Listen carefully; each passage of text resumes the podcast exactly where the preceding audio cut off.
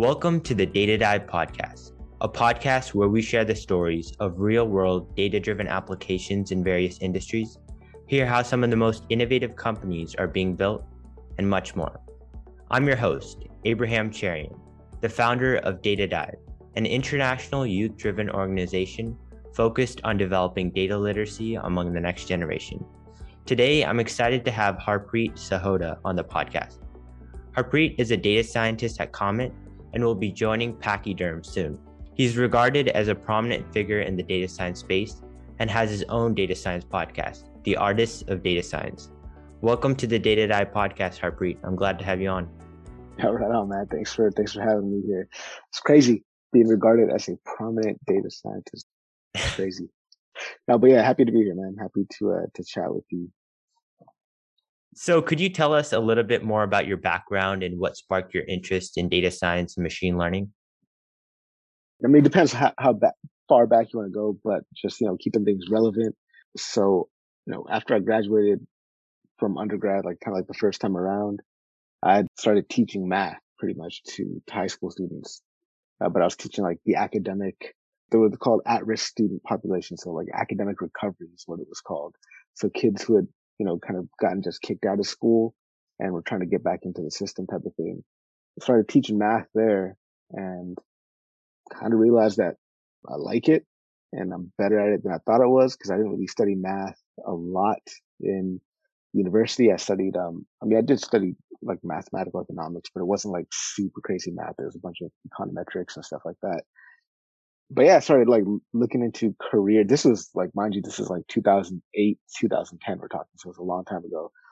So back then you try to type into Google, what careers can I do with math? The thing that comes up is actuarial sciences. So that's kind of where I kind of stepped into that. So I graduated my first undergrad from Cal State Fullerton studying, mathematical economics, an abysmally low GPA. It was hard for me to first to get jobs, right? In actuarial sciences with a GPA that low with no real experience or whatever. And kind of got the idea in my head that I should go to grad school and kind of have a clean slate and start over there. But I couldn't even get accepted to grad schools, dude. So I had to go back and start taking classes the same classes I took that I had gotten C's in during my undergrad years. I had to retake all of them over again.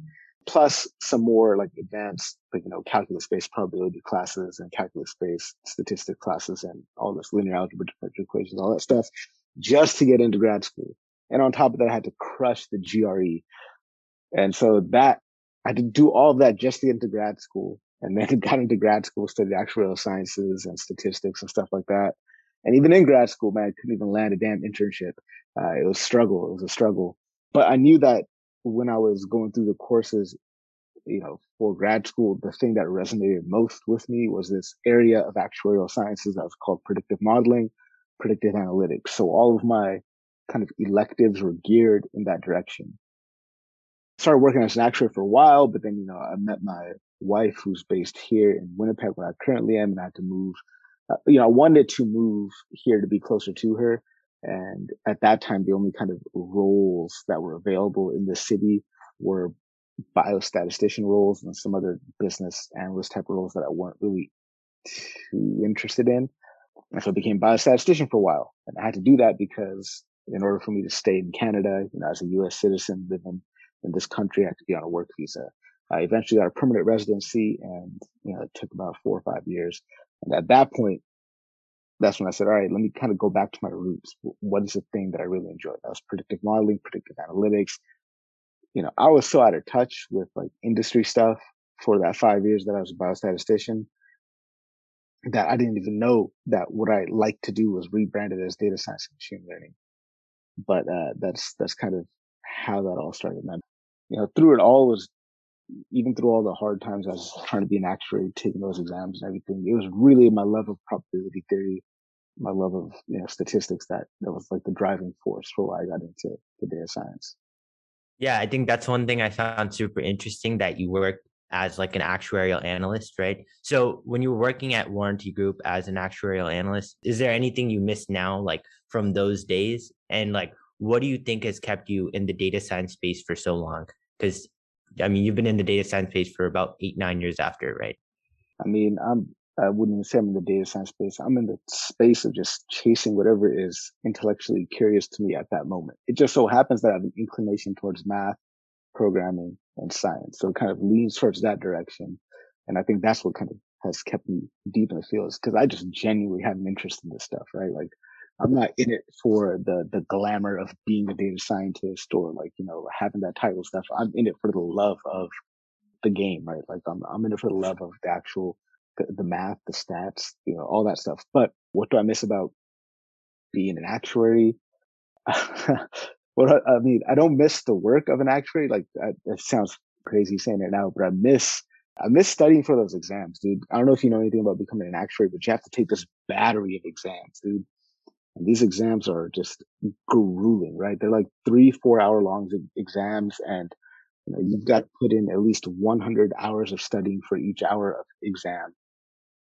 That was grueling as but. Like, I learned so much through all of it, right? And I think part of the reason why I have like such an intimate understanding of, you know, probability and statistics is because of those exams, because I had to go through that process. And it's not like there's probably only 1 or 2 exams that I passed in the first try, but most of those exams I had to take like 3 or 4 times before I even passed it. So just solidified a lot of those abstract concepts that just, you know, kind of ingrained them into my brain. But don't miss the work that much, because the work was mostly just Excel and SAS, and it was kind of boring-ish work. Like, it wasn't really cutting edge or fun. There's a lot of regulatoriness involved in it, because you have to file your what they call it, rate filings and stuff like that. But yeah, man. No, actually, I mean, I know a lot about actuarial science. I thought about studying it in college, right? So, I mean, I was a little worried because, you know, there are so many exams, but I think one thing that's really unique about your story, or like really great about your story, is how like you were really resilient. And even though you didn't, you know, pass the exams on the first try, or maybe you didn't, you know, get into grad school immediately, you stuck with it. And I think that's really important. So I wanted to talk a little bit about your work at Emergent BioSolutions. So whenever you're dealing with medical data, that can be really difficult, right? And not having a formal background in medicine makes it even tougher. So could you talk about doing your work as a biostatistician there? Yeah, so the work as a biostatistician is really working with the clinical trials scientists, right? So these are usually PhD scientists who are kind of spearheading this clinical trial. And my job was to work with them and essentially come up with the right statistical test to test whatever endpoint it was that they're claiming that this drug could do. So, for example, you know, let's say the company wants to manufacture a drug that reduces some viral load on patients, right? So I would work with the scientists, all right, well, here, you know, my endpoints that I want to see, I want to prove that, or at least make the claim that this drug reduces the viral load in patients by this percentage. Like, how can I make this statement? What statistical test do I need to do that? And kind of work with them to figure out what it was that they're trying to accomplish. Then from there, figure out the right statistical test, the right sample size, the right randomization scheme, so that we can make this claim with confidence. So that was a lot of work that I did with them. I didn't necessarily need to know anything about medicine or biology for that matter. Although I know a lot of biostatisticians like have that formal training, like they might do, you know, biology plus stats to get into there. But I was coming at it straight from the statistics angle. So a lot of my work was, when it comes to the data, at least, right? So, you know, it might be different for larger companies. Emergent BioSolutions was particularly niche. And so we ran a lot, the clinical trials we ran were a lot smaller than something you might see at like AstraZeneca or Genentech or something like that. But pretty much there's like, you know, there's a practitioner out in the field administering this drug to a patient. They're collecting data on what's called a CRF. I forgot what the acronym stands for, but essentially they're collecting data, right, at every lab visit, right? You know, patients, let's say, you know, patient's weight, their blood pressure, you know, their toxicology, lab reports, things like that. And a lot of that stuff comes, at least at Emergent, was handwritten and then transcribed into the electronic system. And then once it's transcribed into an electronic system, then we're able to pull the data as biostatisticians, manipulate it into a way that it's ready for analysis. So you can think of that as the ETL work that we're doing, right? I mean, I was dealing with sensitive data for sure, but it was all anonymized and I didn't necessarily need background in medicine to understand it because a lot of the types of analysis that were done were kind of prescribed by the clinical trials scientist, by the scientist in charge of that protocol. Yeah, so you talked about it a little bit there, but could you delve deeper into your decision-making process as a data scientist trying to, you know, solve a problem by leveraging like a data-driven solution? Yeah, I mean, I wrote this blog post on Medium called How You Can Translate a Business Problem to a Data Science Problem. So in that framework, I talk about like, you know, 7 different steps that you can take to do that, right? And the first is are always starting with a clearly defined goal or a clearly defined business outcome or problem statement, right? And whether that's in business, whether that's as a biostatistician, that's always the first thing is like, all right, what is it that we're trying to do, right? And then we want to track this outcome that we're looking for with some agreed upon KPIs, right? Key performance indicators. Or just measures, right? Informative measures. If you don't like the word KPI, just an informative measure that will allow you to track what it is that you're trying to achieve. Then you want to identify what are called like activation levers, right? Because you want to figure out what you could do, what levers you could pull that are going to affect those KPIs, right? And then once you kind of identify those levers that you can pull, then you want to find the sources of data that will allow you to pull those activation levers. And then you can start to think about, all right, how am I going to build a model that's going to use that data to make a prediction, suggest some decision, or just otherwise inform how, what, when, or where to pull that activation lever. And then you want to determine the right metrics that you want to use to track the performance of your model, right? Because you need to be able to determine how an improvement in your model performance metric was going to impact that KPI. And finally, we think about how to integrate the model so that you could pull those levers for the business to achieve that outcome like automatically. Gotcha. So I also wanted to highlight your work at Price Industries. Do you feel like this was one of your more challenging experiences? I mean, by the time you started working there, you'd already had a couple years of data science experience under your belt, right? But you were dealing, like you had responsibilities like data management, data governance, and even, you know, you were kind of like the spearheader of machine learning work at the company too. So how was it dealing with all those different roles and responsibilities? Do you feel like it's helped you grow in several ways? Could you talk a little bit about that? Yeah, so that was the second time where I was like a founding member of the data team, right? When I was at Bold Commerce, I was one of the first members of the data team. Previously, there's 2 people, kind of scrappy 2-person team doing data science stuff at Bold Commerce. One of them went on maternity leave. I stepped in, and then there's a whole slew of people that started from the ground up. And that was great because you have all that support, right? Like, you know, as a founding member of a data team, I was like the senior member, but I had like, you know, a couple of software engineers, a data engineer, a machine learning engineer. I had backup and resources to help me get stuff done. When I went to Price though, I was the only one. So I was the first person they hired. You know, they hired me to solve like a really specific problem.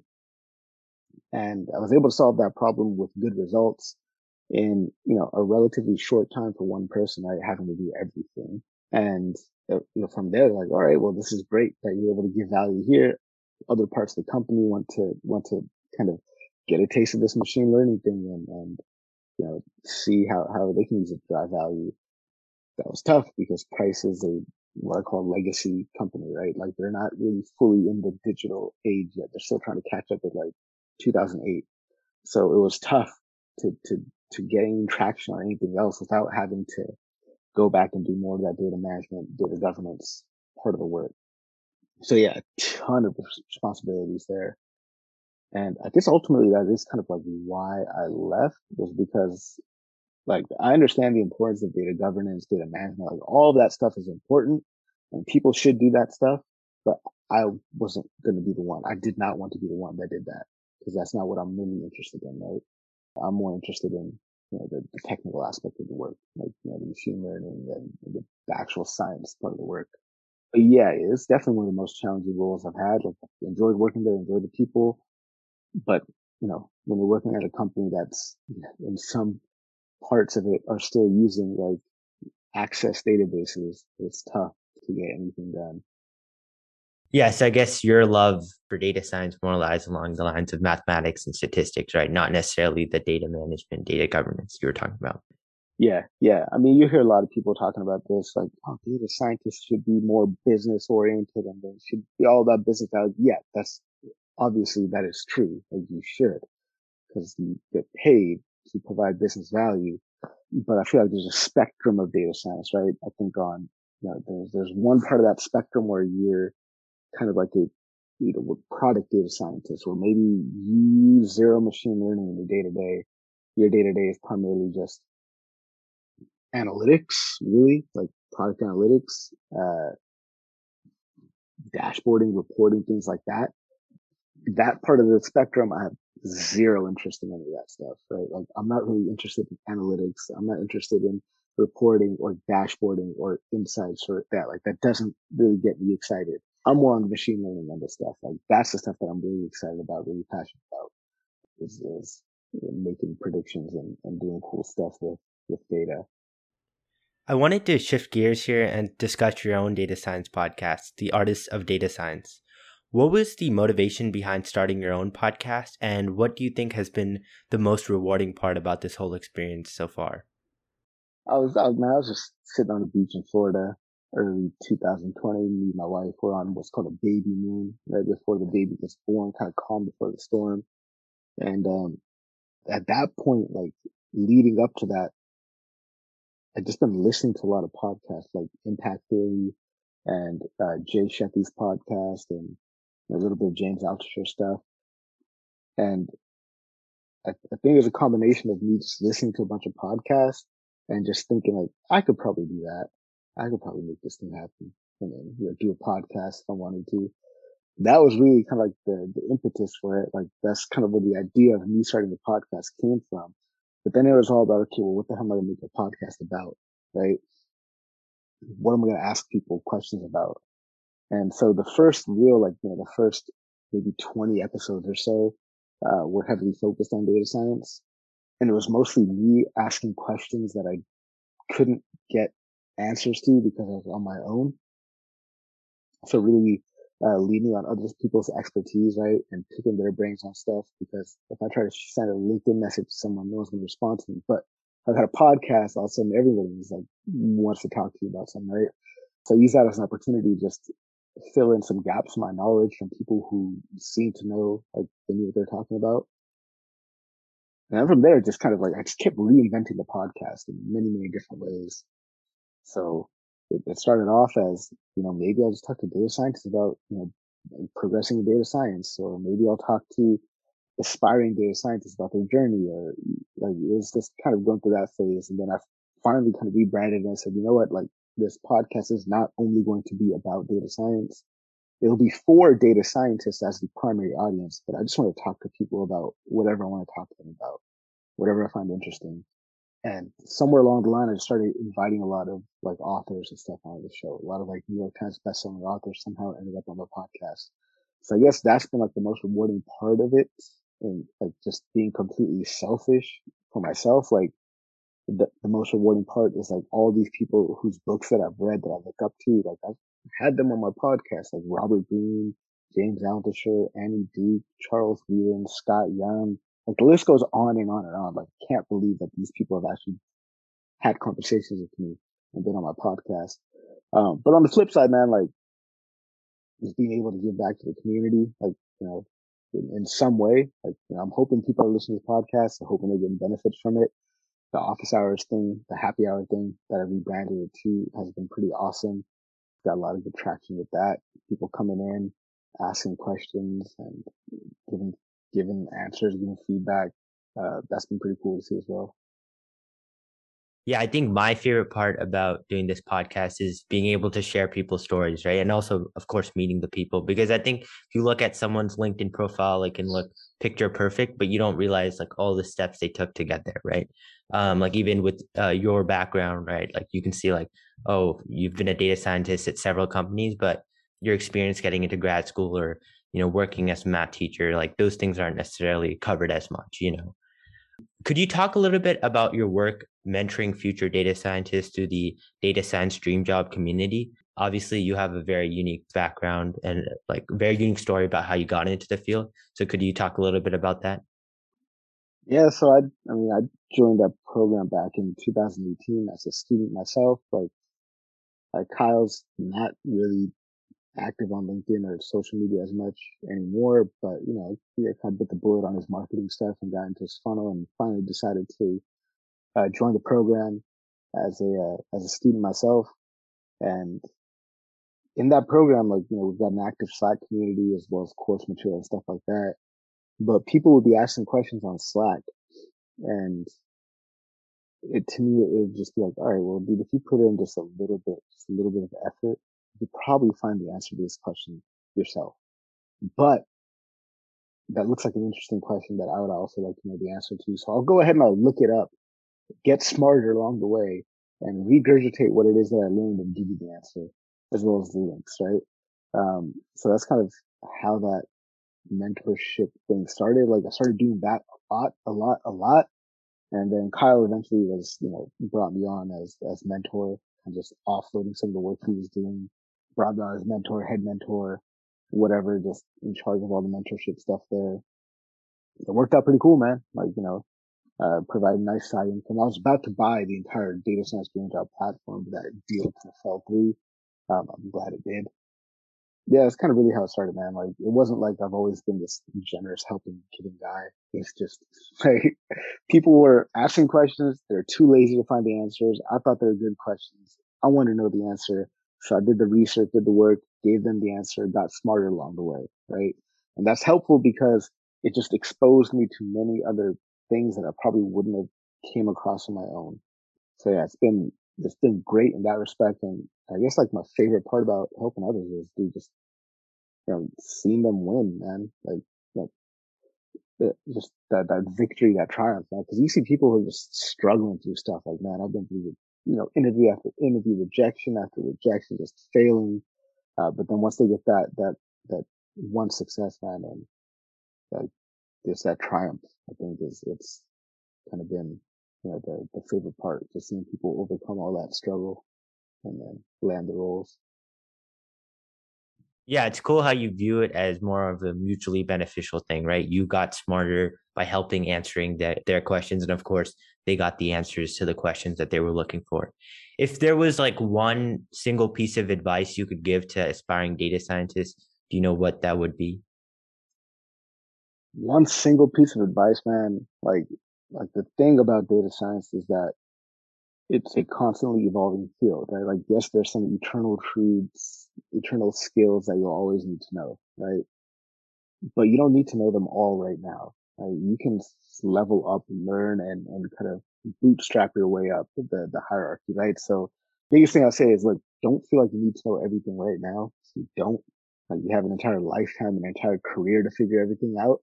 Just because somebody's sitting there talking about things that you've never heard of doesn't mean that you need to go and figure out what that thing is immediately, right? Because it might not be useful to you. And we talked about data science being a spectrum, right? Like, you know, there's people do nothing but product analytics, or people do nothing but language models, people do nothing but computer vision. Like, these are all little niches in their own right. Like, you don't need to be an expert in every single one of them.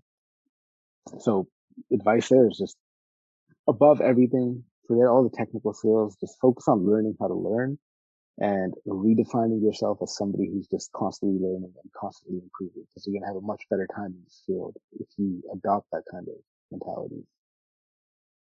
And from your lens, what skills have you developed that have empowered you to be successful? Could you tell us, you know, maybe 5 skills you have that can be, you know, data science related or not, that have been critical for your success as a data scientist and moreover as a person? I don't know if I can go 5, but let me just rattle off a few and let's see where we end up. So first is just insanely curious about things, right? Like I'm fascinated by a lot of different things. So that's probably the number one thing that's given me any amount of success is just my curiosity. That coupled with an ability just to get obsessed about things, right? Like if I'm curious about something and I'm obsessed about it, like that is the only thing I'm going to be reading about and learning about for however long it takes until my itch has been scratched, right? So those are the two biggest things. It's just that insanely curious and just obsession. Like I just get obsessed about things. I'll just study that thing for as long as it takes. Next, I would say is probably just not afraid to mess things up. I'm not afraid to pop open the terminal, start typing commands and wiping out half my hard drive. It doesn't bother me. That's happened before when I was learning how to use the command line, and I'm sure it'll happen again when I'm learning other stuff. So just fearlessness in my pursuit of gaining new skills. I'm not afraid to learn a new skill. Never. I think those three things amount to any success I may or may not have. That, maybe even just a strong reading habit, being reflective. So being able to objectively look back on myself over the last X number of months, X years, and objectively compare myself to where I was then and now to get a sense of where I'm headed. None of those you'll notice were data science related, but they all enable me to be a good data scientist. Yeah, I think that's a great thing you mentioned was that you're not really scared of learning new things or you're not really intimidated by it. One thing I'll say is I know a lot of people that are worried, at least when I was in school, worried to take upper level math classes or something like that because it intimidates them, right? And I think that's a problem that can transfer over to data science. People are oh, I'm not really sure what it is, seems too hard. But I think having that curiosity and being willing to learn and willing to fail is super critical. What do you think is the largest issue in the data science space right now? And how do you see this issue being addressed in the future? The largest issue in data science right now, that's a big question. Just glaringly, it's just the lack of diversity in the field. I don't know, man, you look kind of brown to me. You got last name Cherian. You're probably Indian. I'm Indian, right? We're both dudes, right? So there's just, everywhere else we go outside the world, we're minorities, except in data science, we tend to be the majority, right? So I think just that lack of diversity, probably the biggest issue, because it's not even just lack of diversity in skin color and faces, but just lack of diversity in ideas, right? A team shouldn't be so homogenous that they agree on everything all the time. There should be some different opinions and they should be welcomed. Healthy debates should be welcomed on teams. I think that's probably the case in tech at large, but just the lack of diversity. I think we can address that by just making it more welcome for people, man. We got these stupid memes floating around, right? Who wants to know machine learning? Who wants to know love? Who wants to learn math? Hands down. All right, dude, quit being such a damn gatekeeper, dude.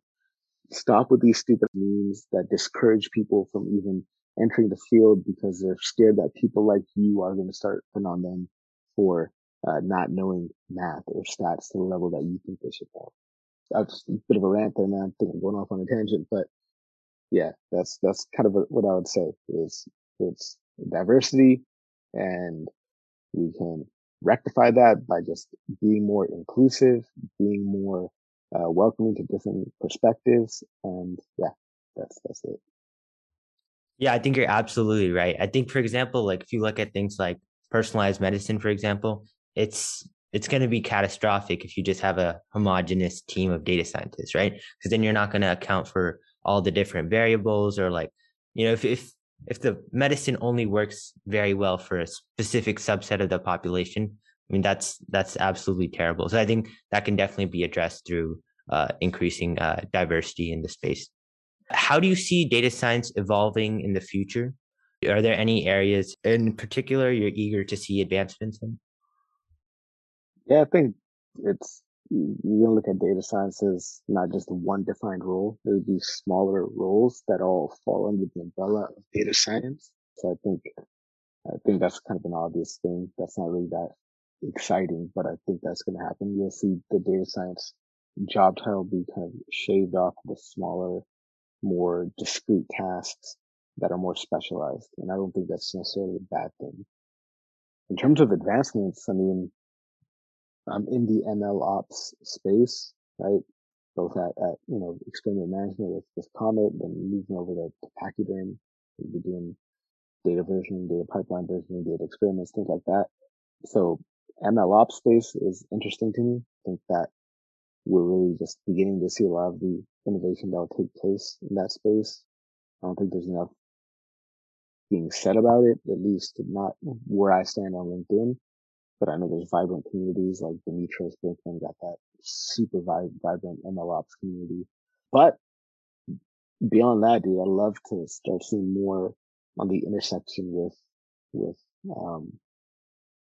like data science, machine learning, with blockchain and blockchain data analytics, and just that intersection I think could be fascinating. If only I had enough hours in the day to spend researching Web3 and blockchain and that technology and how data scientists can make an impact there. If only I had time to do, that's probably a thing that I would spend it on. What is some advice you would give to your younger self, perhaps 5 or 10 years ago? I mean, this can be, career related or not. Do you have any advice for your younger self? So 5 years ago, I was in my mid-30s. 10 years ago, I was still in my almost 30s. So I don't know if that's that much younger, but I can't say, dude, like 5 years ago, I was really struggling, right? Like I was hating my job as a biostatistician, and I started getting complacent in that role. Like, well, I just show up here and not work as hard. If I work, half as much, it's like I'm getting paid twice as much. If I work half as hard, it's like I'm getting paid twice as much. That was like the calculus I was doing in my brain. And I was just happy with that complacency. I was like, I'll never get fired. I'll have this mediocre paying job with a fancy type sounding title, and that'll be great. But it wasn't until like the last 3-4 years that's changed. If I can go back 5 years ago and hand myself a couple of books, I think I'd give myself grit and range. If I go back 10 years ago, say read Mindset and Mastery, I think that's what I would do. Instead of giving myself advice, I'd like, if I could just appear out of nowhere, drop a couple of books on my nightstand, and read those. I think that would be what I would do. Thank you so much for coming on the podcast, Harpreet. I loved hearing your unique story about breaking into the data science field, your work as a data scientist at several companies, and of course, your own data science podcast, The Artists of Data Science. If you like this podcast, make sure to follow us and rate us wherever you get your podcasts, and stay tuned for more Data Dive podcast episodes like this one. Yeah, man, thanks a lot for having me on the show. Really appreciate it. I hope you guys, enjoyed listening to ramble on about stuff. You're having a good time. So thank you guys for being here. Remember, my friends, you got one life on this planet. Why not try to do something big? Cheers, everyone.